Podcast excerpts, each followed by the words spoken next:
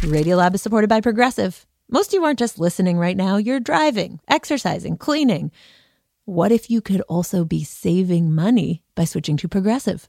Drivers who save by switching save nearly $750 on average, and auto customers qualify for an average of seven discounts. Multitask right now. Quote today at progressive.com, Progressive Casualty Insurance Company and affiliates. National average 12 month savings of $744 by new customers surveyed who saved with Progressive between June 2022 and May 2023. Potential savings will vary, discounts not available in all states and situations.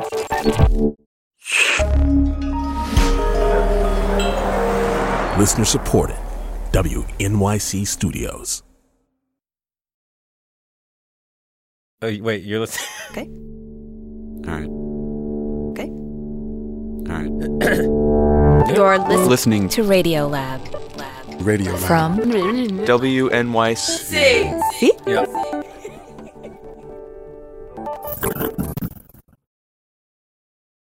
Hey, Jad here. So, um, this spring, uh, many of us, some of us, are starting to emerge uh, from a year of being stuck at home or apart from our friends and family. And we are not alone. We humans, that is, because there is something else emerging in the coming weeks from the ground to sing and dance and make babies and try not to get eaten. And that something is cicadas. There is another brood about to awaken after 17 years of slumber and about to swarm many places across the country. So, in their honor, I thought we might replay this old piece of ours, which we made last time there was a big cicada awakening around here. It was this from 2013, and it's pretty fun. Very, uh, very uh, Robert Krulwich, I'll just say that. And uh, here it is. All right, here we go. Hey, I'm Jad Abumrad. I'm Robert Krulwich. This is Radio Lab, the podcast, and today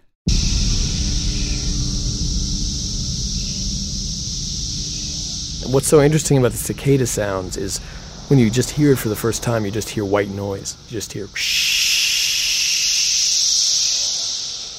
just noise. But when you um, learn what's going on, you can hear the different parts of the orchestra.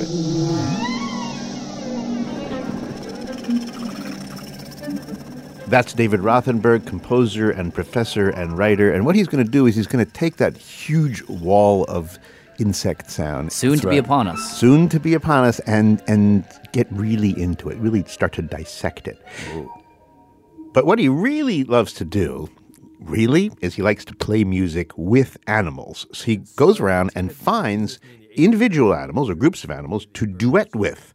And uh, if you don't mind, Jill, I'd like to just go, just, just introduce you to a few of his strange escapades. Okay. Uh, one of the first times he tried this was with a Well, that was a white crested laughing thrush.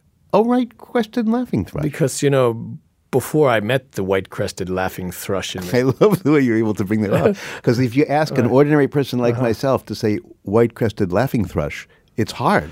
It should be much more well known because the white crested laughing thrush is one of the best You mean the white crested laughing thrush, yeah. thrush. Washington has them, Bronx Zoo has them. They thrive very well in zoos.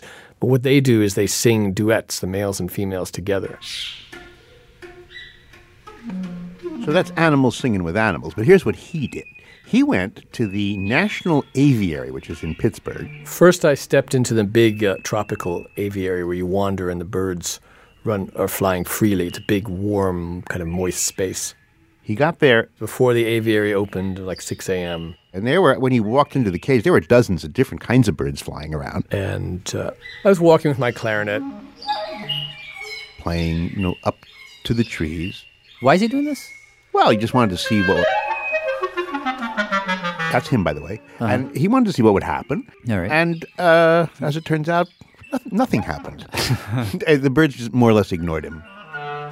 By then, I was kind of, kind of lost interest. Like nobody's paying attention to this. It's a bad idea. And then all of a sudden, Oh, hello. the laughing thrush was interested. That's the thrush.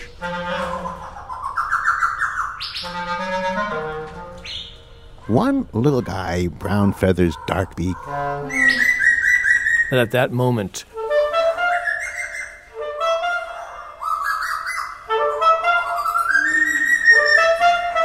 anyone would say, hmm, Oh, they're like doing call and response. Yeah. This is interesting. Something's happening here. This bird and this clarinetist are doing something together.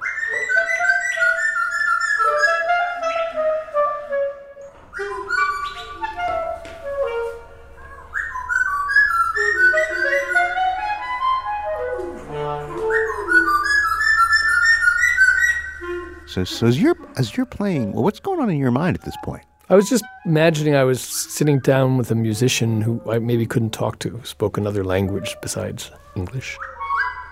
And I couldn't talk to this musician, but I could make music together with him.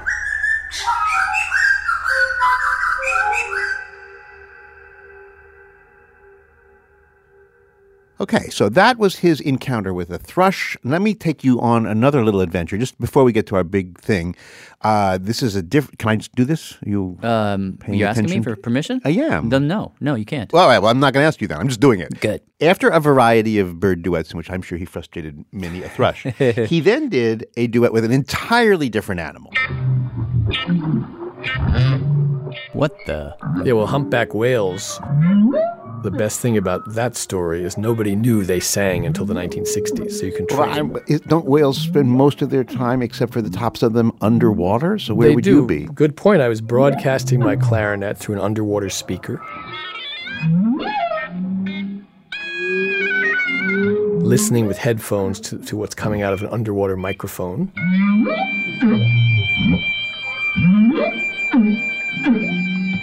And you hear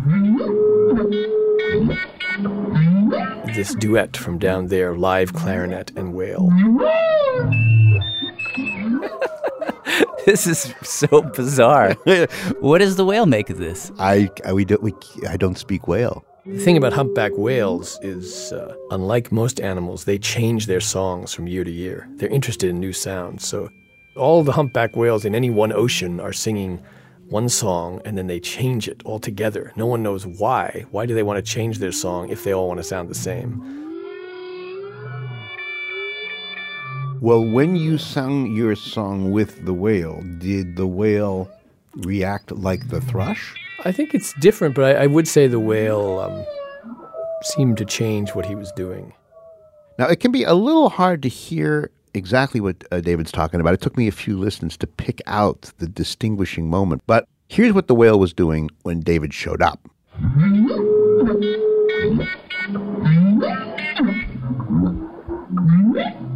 It was doing this thing where it would go whoop and then down and whoop and then down. Over and over. And here's what it started doing a few minutes after he'd been playing the clarinet.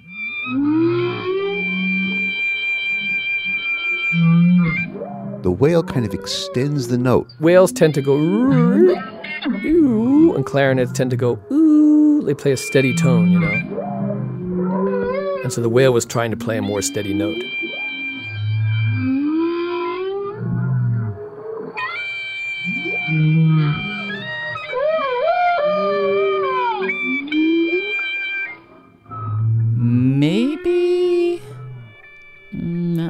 I, I don't know. You can't know. hear that. that You, just a little bit of an extended line. It's ooh, instead of ooh, ooh, it's ooh. I mean, it's awesome. No, don't get, I love no, but I listening mean, to this, I but I don't. I mean, I don't. It just sounds like the whale's still doing whale. Well, David says that when he played the recording to some of the to whale scientists, They all are shocked. all Uh, every every scientist I played that to th- was did not believe that what I played them was actually a live recording. They thought I'd done something to it, which I didn't. I mean, they they'd never heard a whale make a sound like that. I'm assuming. Which implies that the whale was reacting to his clarinet. Well, Because maybe the whale was just saying, Shut up! Shut up up there! well, however you want to resolve it, like we we we uh, we should move on to the real purpose of our of our gathering here this afternoon, or Okay. whatever time you're listening to this, 2 a.m. uh, which is that he then turned to this sound right here.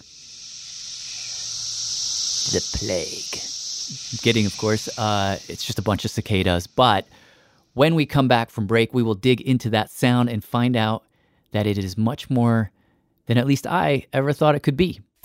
Hey, this is Becca. I'm calling from Dallas, Texas to let you know that Radiolab is supported in part by the Alfred P. Sloan Foundation, enhancing public understanding of science and technology in the modern world. More information about Sloan at www.sloan.org. Science reporting on Radiolab is supported in part by Science Sandbox, a Simons Foundation initiative dedicated to engaging everyone with the process of science. Radiolab is supported by Babbel. Sometimes self-improvement can feel like a pretty overwhelming journey. So what if this year you just got a tiny bit better every day? When you're learning a new language with Babbel, that's exactly what you're doing. Babbel is a science-backed language learning app with quick 10-minute lessons that have been handcrafted by over 200 language experts to help you start speaking a new language in as little as 3 weeks. You can learn everything you need to have real-world conversations, café s'il vous plaît, from vocabulary words to culture and more. And if Babbel can help you start speaking a new language in just 3 weeks, imagine what you could do in a few months or a full year. Here is a special limited time deal for Radiolab listeners. Right now, get up to 60% off your Babbel subscription, but only for our listeners at babbel.com slash Radiolab. Get up to 60% off at babbel.com slash Radiolab, spelled B-A-B-B-E-L dot com slash Radiolab. Rules and restrictions may apply. Radiolab is supported by ZBiotics. If you've been looking for some help waking up refreshed after a fun night out, ZBiotics pre alcohol probiotic is here to help. ZBiotics is a genetically engineered probiotic invented by scientists to help tackle rough mornings after drinking. This probiotic is the first drink of the night for a better tomorrow, as it works to break down the byproduct of alcohol, which is responsible for rough mornings after. Go to zbiotics.com slash radiolab to get 15% off your first order when you use Radiolab at checkout. ZBiotics is backed with a 100% money back guarantee. If you're unsatisfied for any reason, they'll refund your money, no questions asked. That's zbiotics.com slash radiolab and use the code radiolab at checkout for 15% off. Each election season, political memoirs abound, doorstops that sometimes divulge more than intended. No matter how diligently they present themselves in the most electable light, they always reveal themselves their insecurities, their fears, their ambitions. How to read a Politico on this week's On the Media from WNYC. Find On the Media wherever you get your podcasts. Jad Radio Lab, we are back, and Robert Krulwich is leading us through a dissection of the dreaded sound, the sound of millions of cicadas freshly awoken from their 17 year slumber. And when you and I hear it, I mean, it just sounds like an enormous block of of monotonal noise. Yes, sir. Just screech, you know, an elaborate screech. Annoying. But David says, actually, if you know what's going on in here, if you learn to dissect it, well, Pretty soon you can pick out up to nine separate sounds made by the three related species of cicada that are there at the same time. Can you can you walk us through the nine different Yeah. sounds? Uh, at least some of them. By the way, that was our producer, Lynn Levy. Okay, we have three basic species that come out whenever there's an emergence. They're all there. So I didn't, you know, realize that this was when you're walking through the woods and you hear this enormous white noise. What you're actually hearing are three different kinds of cicadas, three different species singing three very different songs that are all mixed together, so you can't tell them apart. And then each one of those songs, each of those three, has three parts, which is how you get to the number nine. In any ah. case, here are the three species. This is number one. Magicicada cassini makes the white noise sound. Shh. Shh.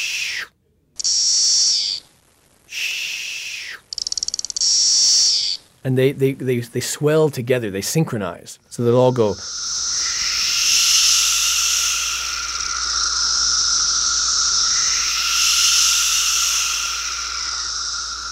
And then they fly around a bit. Do that now. Jump up, up, jump up from your seat, and you get back in, and you do it again. There you go. Okay, so that's species number one. Now here is species number two. Magicicada septendecula is making like. It's kind of irregular. So that's the bebop guy. Kind of, yeah, and there's fewer of those and they're quieter, so less is known about them. Can I hear that one again?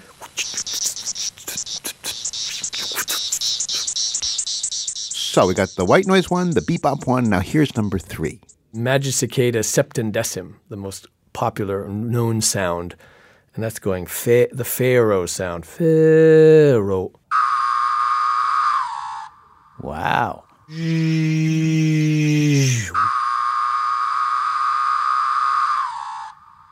And the thing is, when you actually hear millions of them, all you hear is.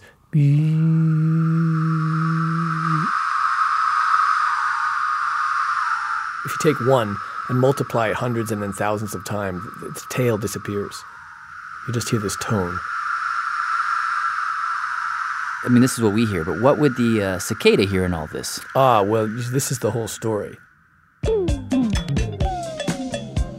Well, see, the thing about cicadas is that the cicadas who sing here are the males, just the guys, and they sing uh, for it's a mating song, really. You know, there are lots of songs you sing, but this is a it's one of those kind. And the idea being the females hear all this sound and they find the males, like the grand mess of music, like a disco, or it's called a lek by biologists, which pretty much means disco anyway.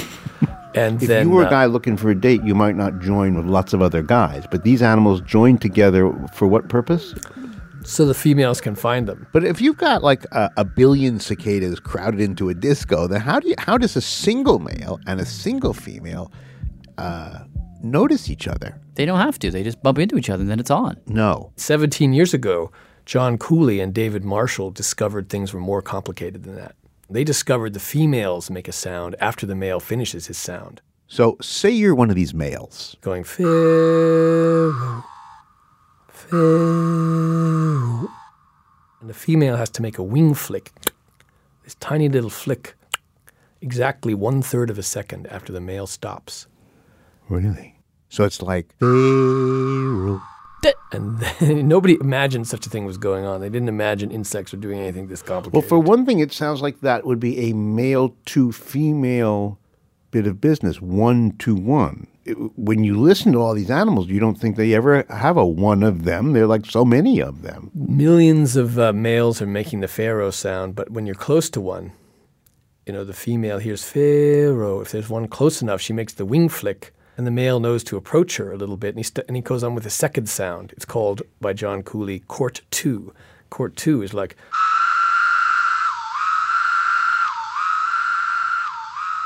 pharaoh, pharaoh, pharaoh, pharaoh.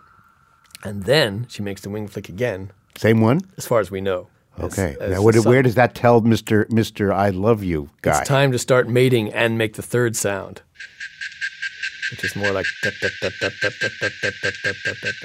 Let's do that again. So the your, your hello is Pharaoh. Yeah. I'm getting closer is Pharaoh, Pharaoh, Pharaoh. and now we're kissing, etc., etc. is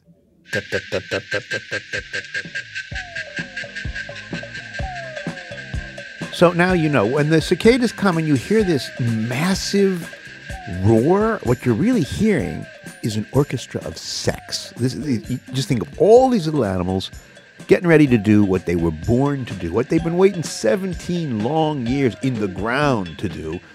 And all the while, it's the songs that matter.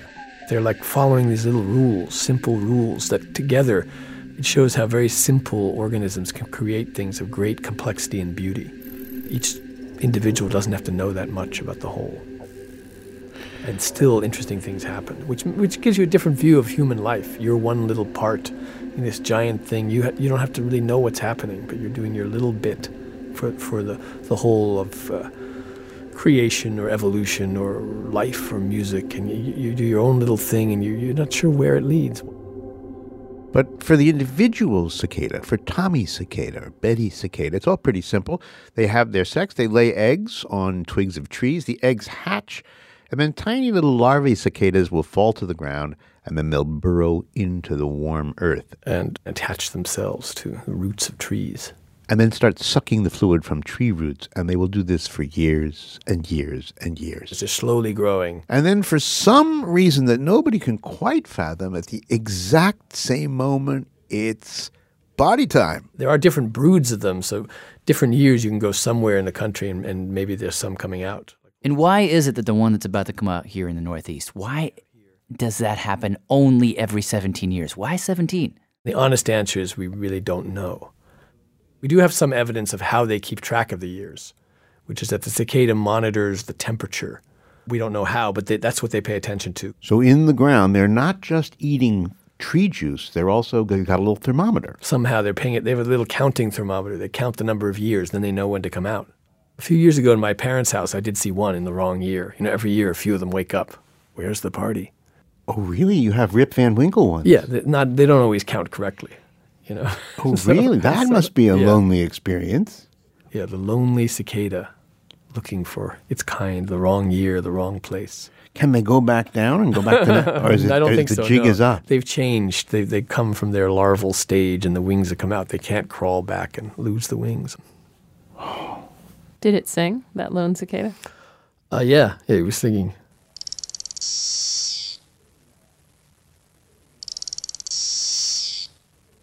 To no one. To no one, to me. And you can kind of imagine David picking up his clarinet and joining in.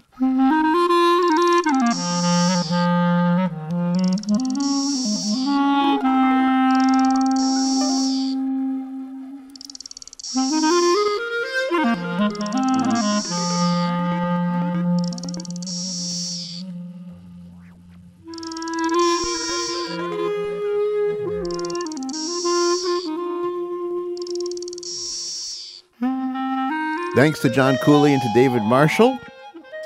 And now Jad wants to say something. What do I want to say? About Lynn Levy's favorite song? Oh, and if you go to uh, yes, and if you go to radiolab.org, you can uh, download a, uh, a song from David Rothenberg's uh, album chosen by our producer Lynn Levy. It is her favorite song. You can download it for free. Also, David Rothenberg has a new book out called Bug Music. And if you happen to be on the East Coast, we have a, well, you can do this from any coast you like, but we have a map where you can track where these little critters are popping up. Which they're doing right now. Oh, yeah. Just just barely. In Georgia and in the Carolinas. And Not in Brooklyn yet, but soon. I'll be frying them up, making some tempura. no, you won't. No, I'll you be won't. making no, tempura. Because you because the little guy will come up to you and go on your leg. You'll drop to the ground and burrow into the earth, and we won't see you for I don't know. It'll be like either thirteen or seventeen years. Thanks for listening. I'm Jad Abumrad. I'm Robert Krulwich. See you in two weeks.